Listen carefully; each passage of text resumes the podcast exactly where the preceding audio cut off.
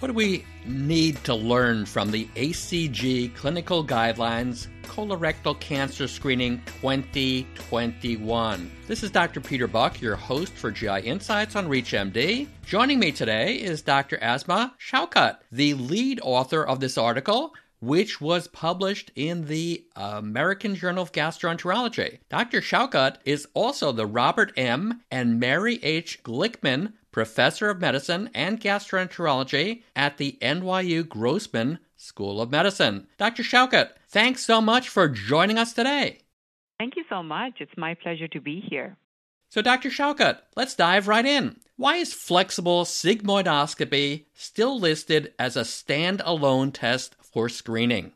Great question. There's a lot of evidence supporting that flexible sigmoidoscopy as a standalone option compared to no screening does reduce the risk of developing and dying from colon cancer. And these trials were done in Europe and the US. So, by itself, it is a viable screening strategy and it is used elsewhere in the world, such as many Western countries, including UK. However, in the US, we don't tend to use it for several logistic and medical legal reasons, and it's fallen out of favor. However, it does remain a very effective screening intervention. And for individuals or health systems that do choose to offer it, we still thought it should be left on the options menu.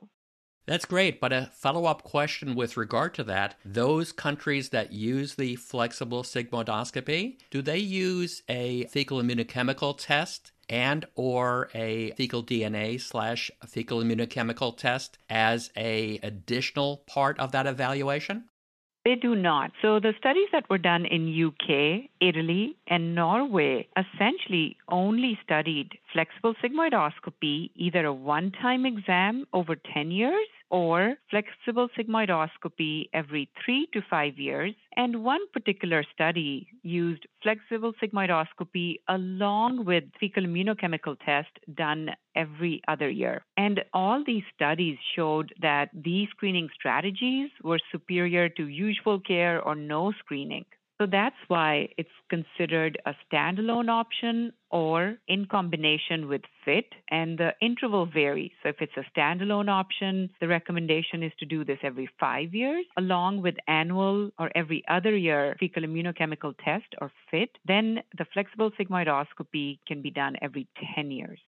Thank you very much. With a suggested colorectal screening beginning at age 45, should we be screening African American patients five years earlier? That's a great question. And it completely makes sense because we were screening African Americans five years younger than the rest of the population in the prior guidelines. So, is there any reason why we shouldn't continue that trend? Well, the answer based on modeling studies seems to suggest no. And the rationale is twofold. One, most of the increase in colon cancer incidence that we've seen in individuals younger than 50 seems predominantly to be in non Hispanic whites, particularly men, whereas the rates in African Americans have either stayed stable or are declining in this younger group. The second argument is that the modeling studies that were performed as part of these guidelines that inform the guidelines also suggested that screening African Americans at 45 along with everybody else at 45 was the predominantly important strategy that yielded the most life years gained compared to screening at age 50. Hence, the recommendation is to start everybody at 45 and the whole point with trying to screen minorities is we know that nationally screening rates are low for Blacks, for Native Americans, American Indians, and Asians. So we need to bring those individuals to screening and have special programs to improve adherence. But again, starting screening at age 45 for everyone.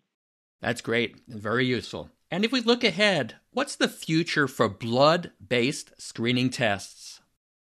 The future is extremely bright, I must say. So there are about five or six blood based tests that are currently undergoing studies and in the process of either completing their studies and submitting for FDA approvals and then coverage by Medicare and payers. So, in the next five years, I expect that we will have not just one, but perhaps more than one blood test available as a screening option. All their pilot data looks very promising, and their technologies differ a little bit, but it's a combination of our ability to not just detect tumor markers, but very, very early changes in not just the cell and it's shedding the DNA material into the blood, but also cell free DNA along with the use of artificial intelligence to enhance the diagnostic ability of these tests. Some of these tests are being developed as pan cancer tests. So they might actually pick more than one GI cancer. So in addition to colorectal cancer, they might pick up pancreas cancers, liver cancers, gastric, esophageal.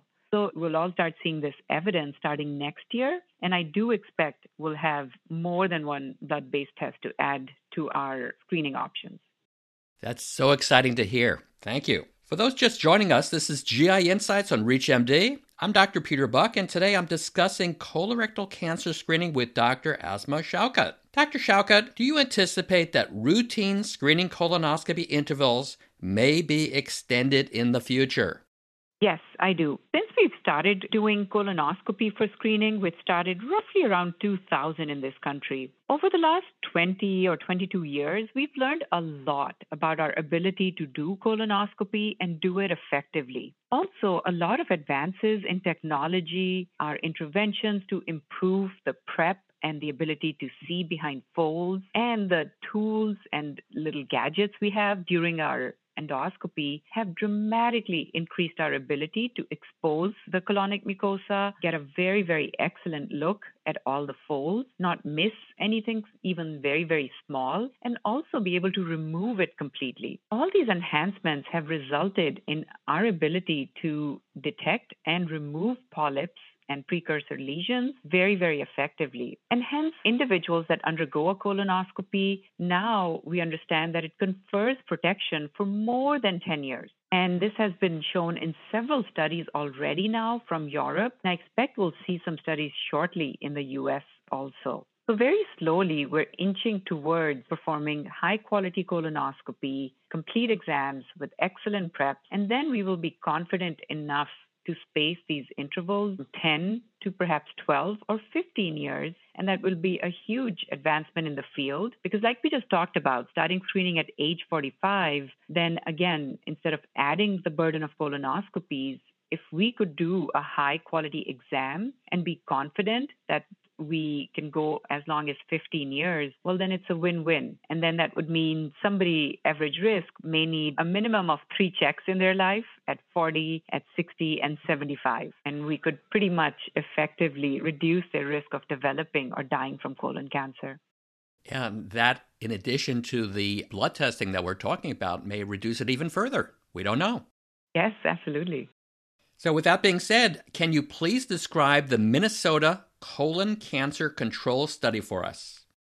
Yeah, happy to. That study is an extremely valuable study and really put colon cancer screening and our understanding of the benefits of screening in the literature for us. So, this study was started before many that are listening to this were even born. The study started in 1974. And essentially, it took DMV records and randomized individuals 45 and older that were residents of Minnesota and parts of Wisconsin to either screening, colon cancer screening, using the older version of the fecal immunochemical test called FOBT or fecal occult guaiac testing, or usual care. Now, there was no screening going on in 1974 because we just didn't understand its importance or have modalities. Therefore, the usual care was pretty much an unscreened population. So, individuals that were eligible were invited to participate. If they agreed to participate, they were randomized, where they had an equal chance of either getting annual FOBT testing or nothing at all, or usual care. And then, if they had occult blood testing done, if it was negative, then the study staff would bug them in a year to complete the test again. And if they had a positive test, then they would be navigated to a colonoscopy. and any polyps found during the colonoscopy were removed. So the study went on with a small hiatus in between for a good 18 years. And we continued follow up of the study for over 30 years. And at 30 years, we reported our findings where we found that there is a sustained reduction in the risk of developing or dying from colon cancer in the individuals that underwent screening with fecal occult blood testing, followed by a colonoscopy if the test was negative. And we also found that there is a sustained effect of removing polyps for individuals that were brought to colonoscopy. And these effects are what we think explain the long term reduction in colon cancer incidence and mortality.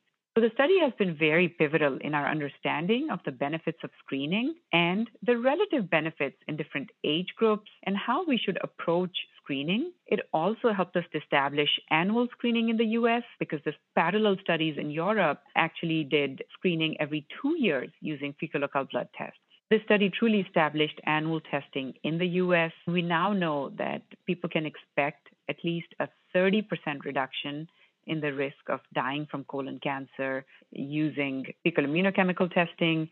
And from what we understand and we think, colonoscopy alone strategy might be even more effective. But studies are ongoing for that particular aspect. Lastly, are there any other insights you would like to share with our audience, Dr. Shaukat? Yeah, I'd like to emphasize that the best test is the one that gets done. So think about who our patients are and what test is most acceptable, accessible, and is able to be completed. And this might be a combination of patient preference, cultural context, what the physicians recommend, and what the healthcare system offers along with insurance coverages. And make the decision that best suits your needs. Colon cancer is unique because we have several screening options, many of which we discussed. So instead of boxing ourselves into just one option, just think broadly what can we do to get more people screened? Because we've realized getting people screened is probably the most important thing compared to the modality that comes secondary. And second, no matter what screening strategy is selected, if it leads to a colonoscopy or say it's a colonoscopy itself that's picked, make sure it's a high quality exam such that we're confident that it confers protection for the maximum time that it can be. Well, with those final takeaways in mind, I'd like to thank our guest, Dr. Asma Shaukat, for walking us through the 2021 ACG clinical guidelines for colorectal cancer screening. Dr. Shaukat, it was great having you on the program today. Thank you so much. It was a pleasure. For ReachMD, I'm Dr. Peter Buck. To access this episode, as well as others from the series, visit reachmd.com slash GI Insights, where you can be part of the knowledge See you next time.